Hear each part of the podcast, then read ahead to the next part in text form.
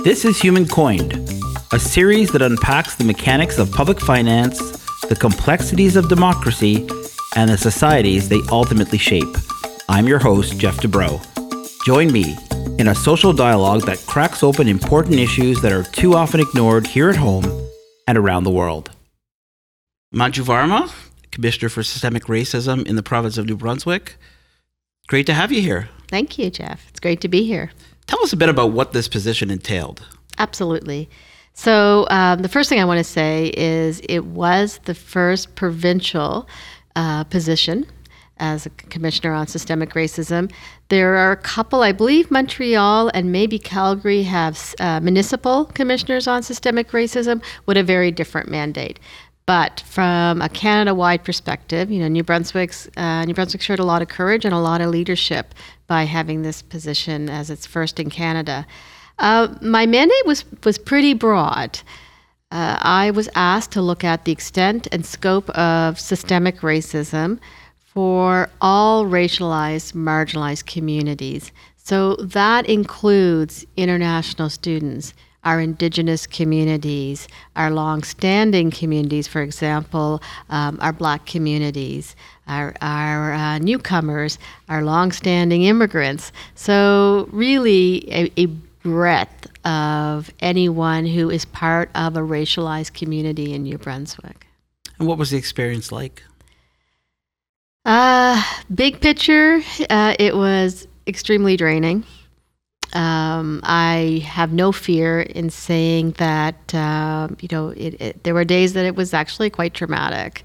Um, even though my mandate focused on systemic racism, a lot of people, you know, don't know the difference between overt and systemic racism, um, in particular with people who are experiencing it. So it was nothing for me to have three, four calls a day with people explaining their overtly racist experiences.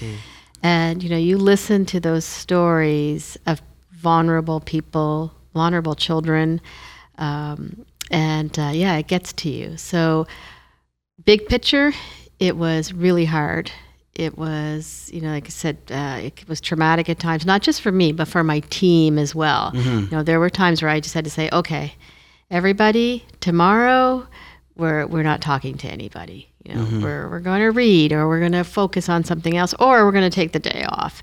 You know, we, we had to do that. Uh, more particularly, the experience was uh, was really, you know, it was diverse. Um, there are people with very different experiences as racialized communities. Speaking with women, for example, um, their needs, their concerns, as you can imagine, were completely different than their male counterparts. Even, mm-hmm. you know, if we looked at a tiny microcosm, for example, um, yeah, uh, Muslim new arrivals. Mm-hmm even within that that tiny microcosm, um, the differences that the children, the needs the children's had, the experience they had versus women versus seniors who were coming, you know, to join their family to perhaps be part of childcare or um, to have support from people who were here, from the the men who were trying to find work, were trying to, you know, come to terms with this new culture, this new environment, and their role in it. So um, there was a lot of diversity, uh, which sounds ironic that I wouldn't know that or I wouldn't expect that, but it was even at a greater scale than than what I expected. And let's just go back and unpack that overt mm-hmm. versus systemic racism. I think I get a sense of what you're referring to that you were getting calls from individuals who saw you almost like an ombudsman there yes. too. But maybe you can talk a bit about that. Sure. So, overt racism is what we often think of when we hear the word racism.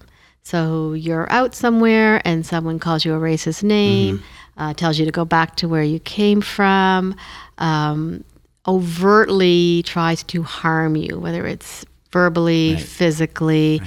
Right. Um, you know, in the old days, uh, signs that said, you know, Irish need not apply or mm-hmm. uh, no Jews allowed those those are overt practices. There is no confusion right. over the attack that's being made on you.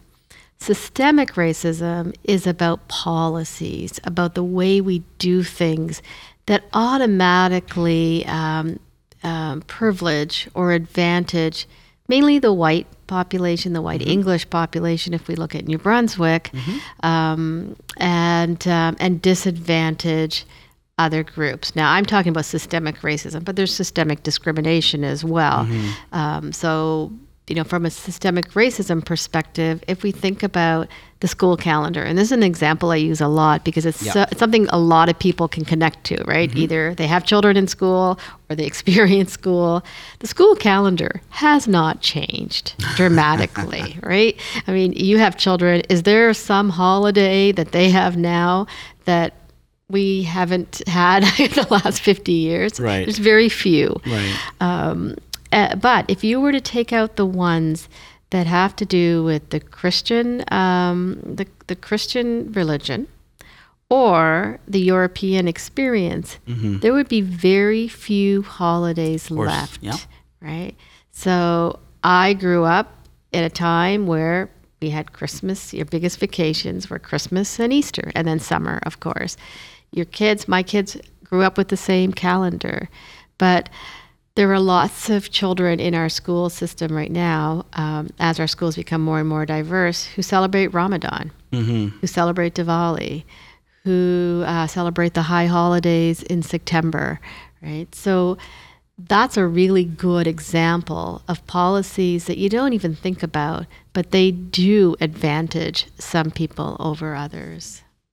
So is that systemic uh, systemic discrimination or systemic racism? Well, if I would just look at um, the holidays that have to do with, with cultural, with then it would be systemic racism, right? So, for example, I have never taken Diwali off. Right?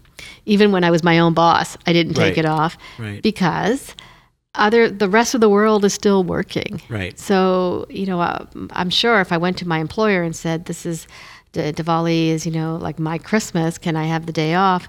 They'd probably say yes and think that they're being very inclusive. Mm-hmm. However, there's probably still important meetings being planned that day. And, Right. and is that going to change? No, Right. it doesn't.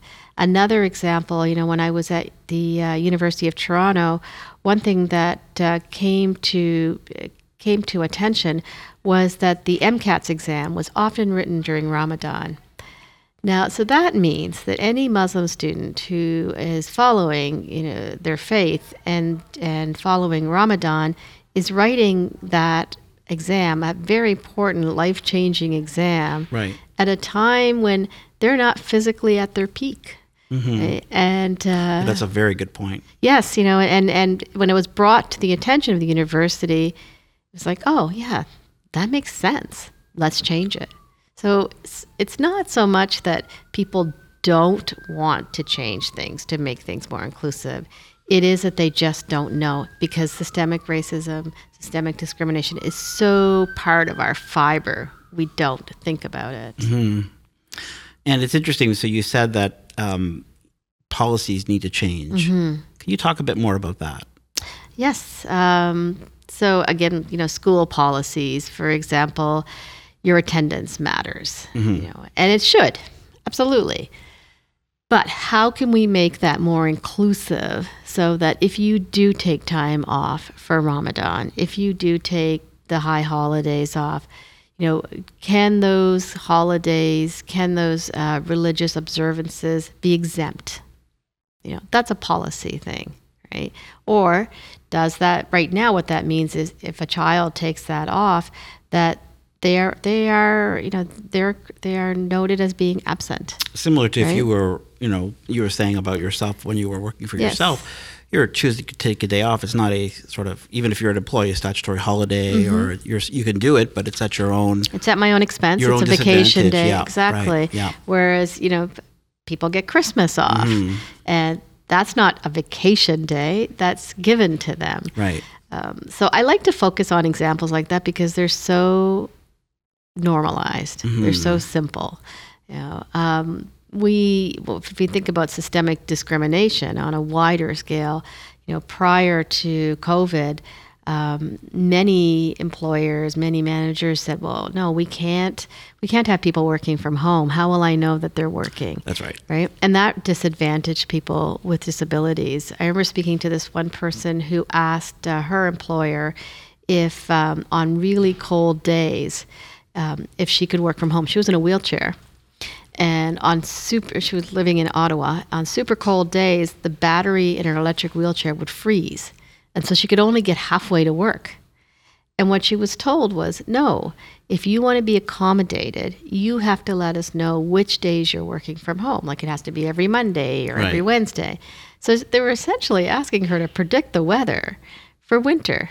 Instead of saying, you know what, yes, we can accommodate that. We need to change the policy because Mm-hmm. policy says that you need to indicate Mm-hmm. which day you're taking off we can we need to change the policy so that when those minus 20 or minus 30 days happen we're not expecting you to wheel yourself to our office And I saw a couple of examples in your report where you referred to uh, staff of a particular institution saying, "I'm sorry, that's the policy. We can't accommodate your Yes. uh, your request." Do you want to give another example or two of, of how that manifested itself? well we saw that in the healthcare system um, you know if, uh, on the uh, on the website for the uh, College of Physicians, the policy for getting licensed if you were internationally educated, or um, what they used to say foreign foreign credentials. You know, even that word foreign, right? It's like something unknown. I prefer to use internationally educated. Um, so if you went to their website. Uh, their policy was that if you were from one of their preferred countries, and it actually said preferred, and I'm sure you can guess what those countries were. UK, New Zealand, Australia, exactly. Yeah. You know, um, so then you had sort of a fast track to get your license. If you were not, then the policy said that you had to go through these, you know, these uh, multiple hurdles and barriers. Uh, many of which, if you needed to overcome them, you needed to have a network already in place. Like, for example, having a physician who's willing to supervise your work. So you kind of already need to have connections, which logic says you probably wouldn't if you're a newcomer. Um, so those sort of policies, um, asking here in in uh, New Brunswick, our nurses are generalists. You know, they can work in the ER, they can work in pediatrics, and in some other countries, uh, nurses do specific tasks. So they're an ER nurse, or they're a pediatric nurse, or a gerontologist nurse. So we had nurses. I spoke to a nurse who had 20 years experience in the ER in another country, but couldn't get licensed here because she wasn't experienced. Mm-hmm. You know, but we're crying for nurses. We sure are. Yeah, so it, it the- the policy itself doesn't make sense, first of all, and is extremely discriminatory to the point that it actually harms New Brunswickers. hmm You know, um, so you really have to like sit down and say, why do we have this policy? And the answer to why, and this is an answer that was given to me by a high-ranking board member of um, of one of the hospital, one of the health um, uh, agencies. Um, well, the answer is we've always done it that way Sure. we're familiar with physicians from these countries, and so it makes it easier to do it. That's just another way of saying we've closed doors to certain countries and we're gatekeeping. That's fascinating. Um, and as you know, the gender based analysis plus is very much about, which I do a lot of work on, is very much about making sure that um, women and intersectional marginalized population groups are taken into consideration when policies are being developed. Yes. What evidence did you find that that was the case here in the province of New Brunswick in terms of that policy development process? Well, you know, the, the province is very quick to tell you that they're the only um, province in Canada. Now, I haven't checked this out, so I'm going on what they've told Sure. me. Um, that they're the only province in Canada that do a GBA plus analysis of their budget Mm-hmm. and of their cabinet decisions. But the thing is, cabinet decisions are private, they're secret. Confidential. Yeah. So we don't know the extent to which GBA plus analysis is done to these decisions. So the whole point, if I'm, I mean, please correct me if I'm wrong, because you know far more about this than I do, but I think one of the major points around GBA plus analysis is a transparency to say we've thought about this decision or this policy from a multiple of lenses. So if you are only applying it to confidential decisions, it seems ironic to me. Very much so. You know, so one of the things that I talk about in my report is yes, my report is about systemic racism, but we need to deal with systemic discrimination and many of the things that people were telling me are amplified because they're female, because they're um, you know they're disabled or they have mental health issues or they're young. So it is. I would you know I'm hoping that a GBA plus analysis is done for every one of the recommendations that the government decides to enact on. And looking at your report, uh, I took some quotes that I thought we could talk about uh, that come very much to um, the touch on the GBA plus different aspects of GBA mm-hmm. plus. For example, your report stated that when we discuss current social, and this is a quote, current social and economic concerns impacting New Brunswickers, we need to ensure that we remember to add the various lenses of marginalized communities. What did you mean by that? Um, what I what I meant was that my recommendations, although they're meant to fight systemic racism, and this is going to sound strange, I know, but they're meant to fight the best possible situation of, of systemic racism. So if we look at our workforce um, and we see that, um, you know, men of color are not being promoted, well, let's also look at women of color, mothers of color you know what what extra barriers do they have? Let's also look at um, you know our newcomers who perhaps have engaged um, have experienced traumatic situations at home because of political instability or because of you know personal experiences. So it's you know it's like you're suffering from systemic racism. You're experiencing systemic racism, um, and that's bad enough. But what if you're not the best of the worst? Does that make sense? Mm-hmm. So you know, like for example, layers, it's like peeling I, the layers of the exactly. Onion, yeah. Like I experience systemic racism, but I live a very comfortable life. You know, mm-hmm. I have mm-hmm. lots of privileges, um, economic privileges, health privileges. Um, I experience something that is ironically called, you know, positive racism or the model citizen being um, being of Asian descent. Um, so I can only imagine what it must be like for people who don't have those privileges that I do. Because they're suffering from the same um, systemic racist policy or, or um, initiative, um, but they have all these other layers to have to, to deal with as well. But now, you in your report, you, I, I would say, made an specifically made an effort to highlight almost at the very beginning that you had moved to Canada or to New Brunswick when you were yes. two years old. Yes. Do you want to share your lived experience? And I'm gonna. I, mm-hmm. I think it's important that I didn't want to sort of um, label that as right. as, as an Asian woman. I'm really mm-hmm. let you sure. label your yeah. own inter, intersectional experience. Do you want to talk about how you faced um, maybe policies or programs or services that you clearly felt were had not been designed with you in mind sometime throughout your sure. your yes um, well i should make it clear that when we when we came to canada and i was two my dad was already here he was a student at a canadian university oh wow he says he was the first East Indian student at Canadian University in the education faculty. Wow. Now, I don't know if that's true. that's yep. what he tells me. so we're going to believe him. Um, hopefully, there so, won't be a lot of fact checkers. Yes, um, hopefully. Uh, yeah. so, uh, so he came here as an international student. And then once he finished, my mother and I came. So I was two years old. So we actually moved to Nova Scotia first. Okay. Um, and my dad was a uh, was a teacher, and the program that he was part of was the Nova Scotia government wanted to bring students over, international students over, kind of like New Brunswick is doing right now, mm-hmm. because they didn't have enough teachers. Right. So they said if you come over and uh, become a teacher, you will get your instant PR status. So it was, you know, it was very attractive. So my dad permanent was part of that. Yes, permanent mm-hmm. residence. Mm-hmm. Yes, I think at the time, at the time it was called landed immigrancy. Mm-hmm. Yeah. Yes. Um, so my dad came over on that finished, he got a job teaching math.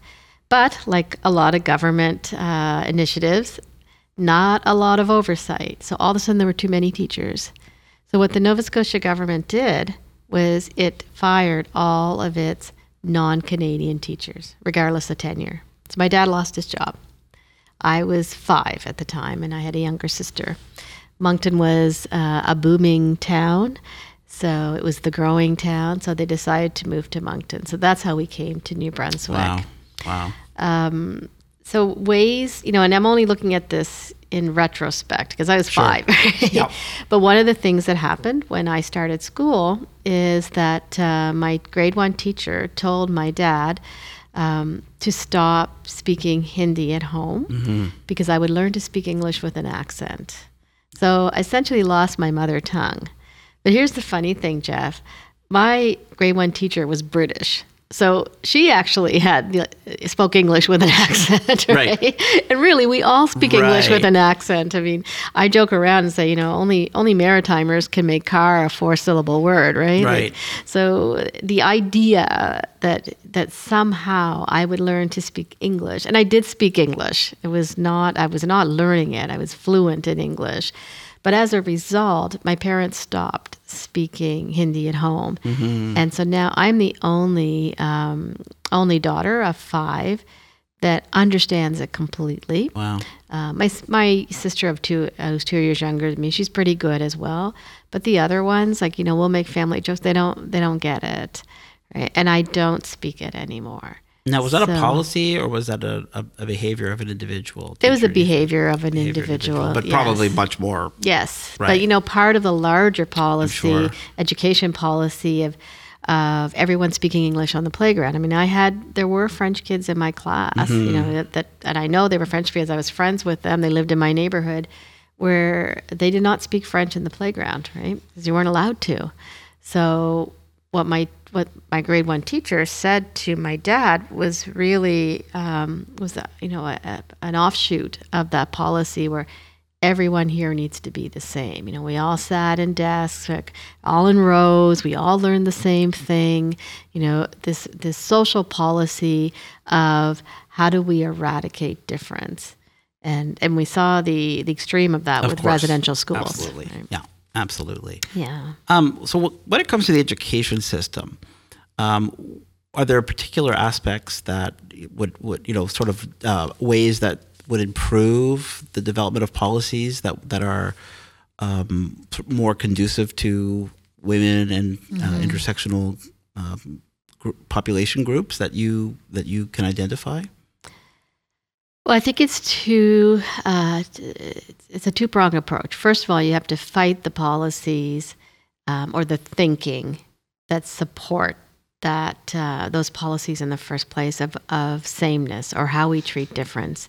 So, as I said, you know, when I went to school, and, and probably the same thing for you, um, uniformity was really pushed. We were all the same. Things, you know, everybody learned the same.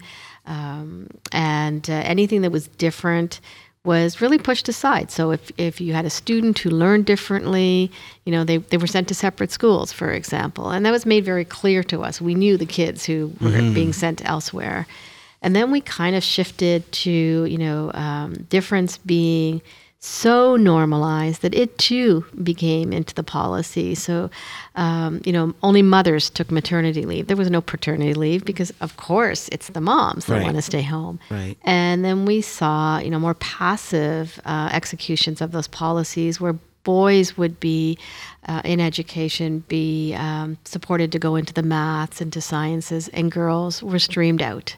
Right. That wasn't an actual policy, but it was a social offshoot of that policy where we would encourage girls to go into what we called, you know, the softer professions. Social offshoot. I like that term. And, you know, yeah. a- and then we went into the colorblind approach, right? And uh, where we saw, ev- oh, you know, I hear teachers say that still today. I see all my kids as the same. I don't see color. I don't see ability. It sounds lovely. yes, it does sound You know, lovely. it does, but- doesn't it? It sounds so kumbaya, so fair. But you're right. We know, we know the child who comes to school, um, you know, with an iPad in their backpack is not the same as the child who comes to school without breakfast. Mhm. And we need to recognize those differences if we're going to help kids. So to say that the child who is a refugee, who has experienced trauma, who is trying to settle into a new culture, into a new world, is the same as a child from a multi generational New Brunswick family, to say you see them the same ignores the barriers and the challenges that that first child is experiencing. Yeah. And for some reason, education, our institutes of education are really good at that. And I don't know why, because it has, there is no data that says that that's successful. In fact, when children succeed, when programs succeed, is when we actually say, okay, we need to respect difference and look at difference. That's when we get the best results. So I don't know why we keep going back to this standardized, colorblind, you know, approach. It's it boggles my mind. It's fascinating. Um, so I've learned a lot over the years about the issues that we're talking mm-hmm. about. Uh, and I started working on GBA Plus really when, you know, I was working on other aspects of gender budgeting, but prior to that, but really when um, when the Prime Minister and, and uh, the Finance Minister at the time announced at the federal level, because I was living mm-hmm. in Ottawa and working in Ottawa, that, that GBA Plus was going to be applied to all, uh, all, all, programs and policies that were going to be approved by Cabinet. Uh, and I started working more more actively on these on, on these initiatives. Uh, was really learned learned a lot. But I realized soon on, and I, I like to say this at conferences, that it's, you know you don't come to a situation as a white male, even mm-hmm. though I'm of Jewish descent, as mm-hmm. a white male who is extremely privileged.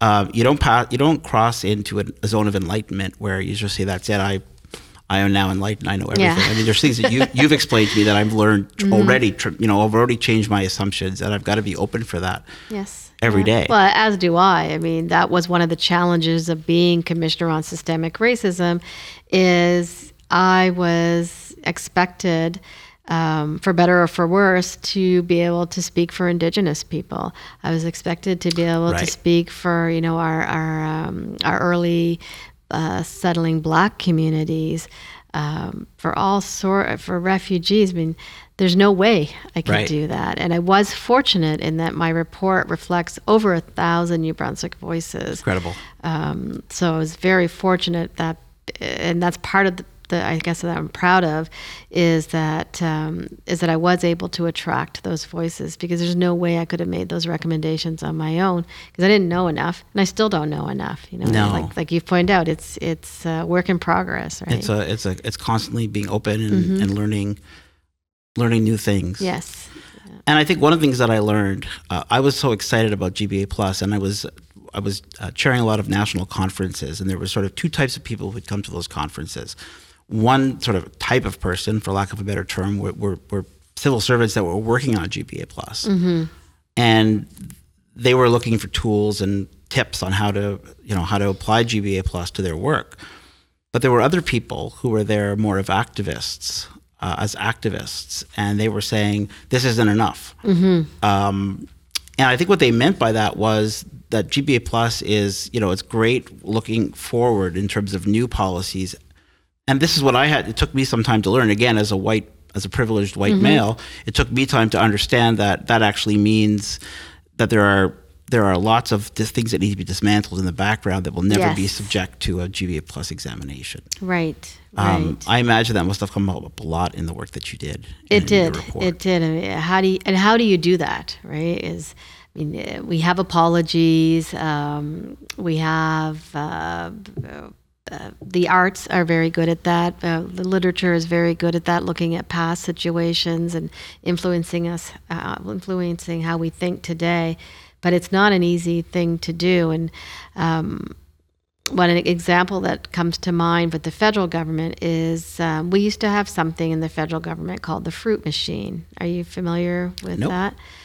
So um, I'm going to get my dates wrong. I'm, it, I'm picturing uh, a vending machine with food yeah. in it, but I really doubt that that's actually that's what you're talking what about. it is, unfortunately. so uh, I'll give you the the vague uh, descriptions sure. because I, I, am missing the details right now. I used to know them off the top of my head, but somewhere in the 60s and 70s, the RCMP worked with scientists to come up with a machine that you could attach to people and uh, it would show you images. And based on how you responded to those images, the machine was able to uh, determine whether or not you were homosexual. Hence the oh term oh the fruit machine. Oh my right? goodness. Um, and this was used on civil servants right up until the 80s. So this is not something that predates you and I. And if somebody was determined to be a, a, a homosexual by this, you know, this really uh, crazy machine, um, they were fired. They lost their public service right into the job. 1980s. Right into the 1980s. Um, there's a great documentary, um, and you just Google the fruit machine, and it will come up. And it's a documentary um, that looks into, has conversations with real life victims of this. Now, recently, um, just in the past few years, Trudeau has uh, apologized for this. But for those people, you know, the ones who were fired, the ones who escaped being fired, you know, uh, that were quote unquote caught. How are they doing in the civil service right now? Because many of them are still in the civil service, right? Right. How do you how do you work in an environment, even when that environment starts to say, oh, we're looking at people who are part of the 2S LGBTQ plus community as an, as, a, as an equity seeking group now. We're recognizing that. That's great. But what about all the trauma that you've carried for that many years? Um, those are the questions I have around GBA plus um, analysis and, and how, how does that how does that work? I guess mm-hmm. I put that mm-hmm. back to you, right? Like, what do you do with that? And you know, the other thing I've heard, and I'm sure you've heard it too, and probably said it, is GBA Plus is not an add-on. You know, we've seen that, right? Yep. You do all the work, and then you say, "Oh, right, we got to check off that GBA Plus box. All right, let's look at this again." Yeah. But all the work's been done. Yeah. So then it becomes an inconvenience. Mm-hmm. It doesn't. It doesn't create uh, a better policy. Um, so those are concerns that I have, and so I'm glad that there's people like you doing that work and encouraging people, or you know, showing people this needs to be done at the beginning. You need to be thinking about this all along, not just you know the bow that you wrap on this on this perfect policy. Right. You are a very skilled interviewee, putting the que- flipping the question back to the interviewer. I'm, till, I'm well, totally kidding. My, you know a lot more about this than me, so I'm not going to pretend to answer that. No, question. no. This is great. This is great. This is this is what conversations are all about. And I do think that I, I mean, there's no reason. I, will take the federal government as an example mm-hmm. because I think, as you've acknowledged, that you know, New Brunswick is at a, is at a much more nascent level uh, right. in, in, terms of GBA plus. But I think there's no reason why a government, any government, could not go back and look at previous policies uh, or existing policies mm-hmm. that that have been adopted from a GBA plus lens. I think the problem is it's it, you know is there and this is not excuse making, but the, the reason that they're probably reticent to do it is it, it's a can of worms. Oh, absolutely. Um, and it absolutely. would require incredible capacity. Right. But I think yes. you know I, I think there are many people who are who don't feel I was going to say cynical, and I decided mm-hmm. not to use that word because that's the wrong that, that that implies they have some kind of chip on their shoulder, right? Right. right. But that, that that feel that that that's not going far enough, and I can I can see that I can see that so it's it's a, a question that really has to be to be asked, and I think a province like New Brunswick that is only if, if they're at the nascent level, mm-hmm. it may not be the right time to ask that question, but but it it for, in terms of a sequencing perspective, but I think from you know at the federal level, I think it should be a question that somebody should be shouting out at yes. one of Trudeau's press conferences, or uh, yes. or, or the, the, the current uh, wage minister Marci right. Ien and sort of saying how are we going to how are we going to do that because right. I think that's that's important. How are we going to reconcile this? Yeah, how are we going to reconcile? If we're going to use a, a, popular term, how are we going to reconcile this?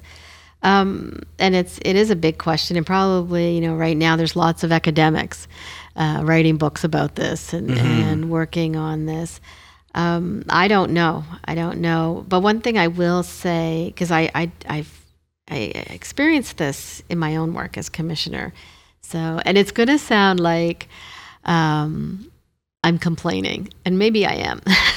Well, so just so after just, what you've uh, gone through, I think you have a right to complain a little if bit. I'm complaining. She's so uh, negative. no, not at all. Not at all. No, it's actually the opposite. It's actually, um, you know, groups that are saying you didn't take this far enough. Um, and I understand that. Again, my experiences with overt and systemic racism are traumatic. But compared to other groups, I fared well. You know, they weren't, if I can say this, traumatic enough. Sure. Like if we're gonna, you know, if we're gonna start looking at hierarchy, which I really don't think we should do. But one of the um, criticisms that I received in my report is I didn't go far enough. Right? I understand that. Um, my response, and I don't know if it's an excuse or whatever, but it, it's my it's my response is there needs to be a place for everyone. There needs to be the place for the people who are screaming from the rooftop saying, This is not enough. You know, we need to totally dismantle the system. We need those voices. But we also need the voices of people saying, Okay, I'm willing to be patient. I'm willing to take this journey one step at a time because our listeners are so diverse. So if our listeners are diverse, then the speakers need to be equally diverse and leave space for everyone. It does no one any good to say, you're not radical enough. You're, you know, you're colonized. You're, um, you know, there's lots of examples. You're, you're, you're a sellout. Um, and I'm not just talking about me. Uh, I'm talking about. Oh, about. I totally feel like a you know, sellout. On one um, thousand You know, percent. you're yeah. you're not an ally enough. right. I have a real issue with that. Yeah. Um, for me, it's like literacy. That's the example I've started to use, a metaphor. When a child is in grade one and they bring you this book that has like four pages in it, right? And it says something like, This is a dog. This is my dog. That child's reading. We would never say, Here's a grade five book. Oh, you can't read that? You're not literate. No, that child's literate for where they are right now. And when they get to grade five and they can read a grade five book, it's more sophisticated, it's more complex, and they are literate. We wouldn't give them a university tome and say, here, read this thesis. Oh, you're not literate. So that's how I see activism as well. We're all literate at different places, and it does no good for somebody who is extremely literate, who's able to throw out, you know, the latest academic terms to somebody who's in grade 5 and then saying you have no right to be part of this conversation because you're not you're not saying enough. You're not doing enough. Does that make sense? It does, and actually, it's funny. I, I, I I'm my little conversation going on in my head right now is that we're kind of playing Jeopardy, the game Jeopardy, because you answered the question that I was going to ask. Oh, okay. so now. I'll pose the question, which is just slightly different. Right. Which, which is um, my concern is a lot of the work that I do is is related to strengthening democratic practices, and, and I try to call call out in, in, Canada. I believe philosophically that you know, unlike 30 years ago when we sort of looked at d- democracy as the victory uh, over authoritarianism and Right. communism and all that kind of stuff, that now we've got to really call out those practices in our own country, and we are seeing examples of populism and democratic backsliding, certainly in Canada. Um, Absolutely. much you know in the obviously in the United States as well. Um, and the more that there are progressive voices like yours, the more that there is going to be people on the other side who are going to feel th- very threatened by th- those messages, um, and and are going to push back hard and say, you Yes. know, uh, look, there's just there's you know I'm also suffering as a white male. I'm not talking Yes. about myself, Yeah, but you no, know, I um, and that those are the people who voted for Donald Trump. We we know that, Yeah. right? Yeah. People who feel that they've been discriminated against, and why Mm-hmm. are these other people getting all this special consideration? Did you face that over the last year in in in dialogue with people, uh, and how how much pushback is there out there? Um, yes, I guess the, the quick answer is yes, I did. Um, I faced it in two ways. Uh, one was more uh, covert. So um, I've said this before, I've shared this before. You know, the hate mail that we got, the e- mainly emails to my office or uh, people who would message me through Facebook. So I actually, you know, really slowed down my my Facebook usage um, because, um, yeah, just outright hate messages. You know, I said during my press conference when I released the report that I actually received a message from somebody telling me they knew where my children went to school. Oh my goodness! and which makes you think like why am i doing this work Yeah.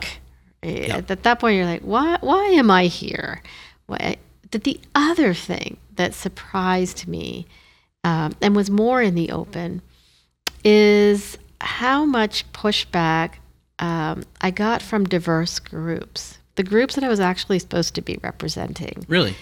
There, and I think it's a colonial mindset. I think it there is um, such a history of divide and conquer, right?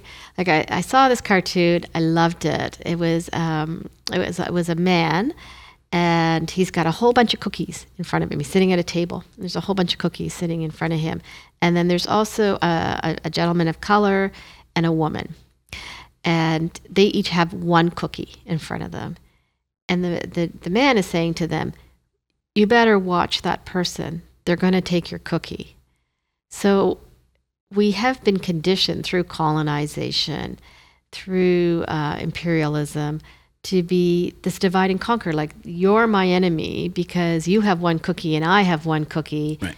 And if you get more of the equity pie, I'm somehow going to suffer. That's right. Right. It's a zero sum game. That's right. Absolutely. That's right. Yeah. And so I was disappointed, and I say this in my report and in the message from the commissioner. I actually say this that is, I was disappointed by the number of times I saw infighting.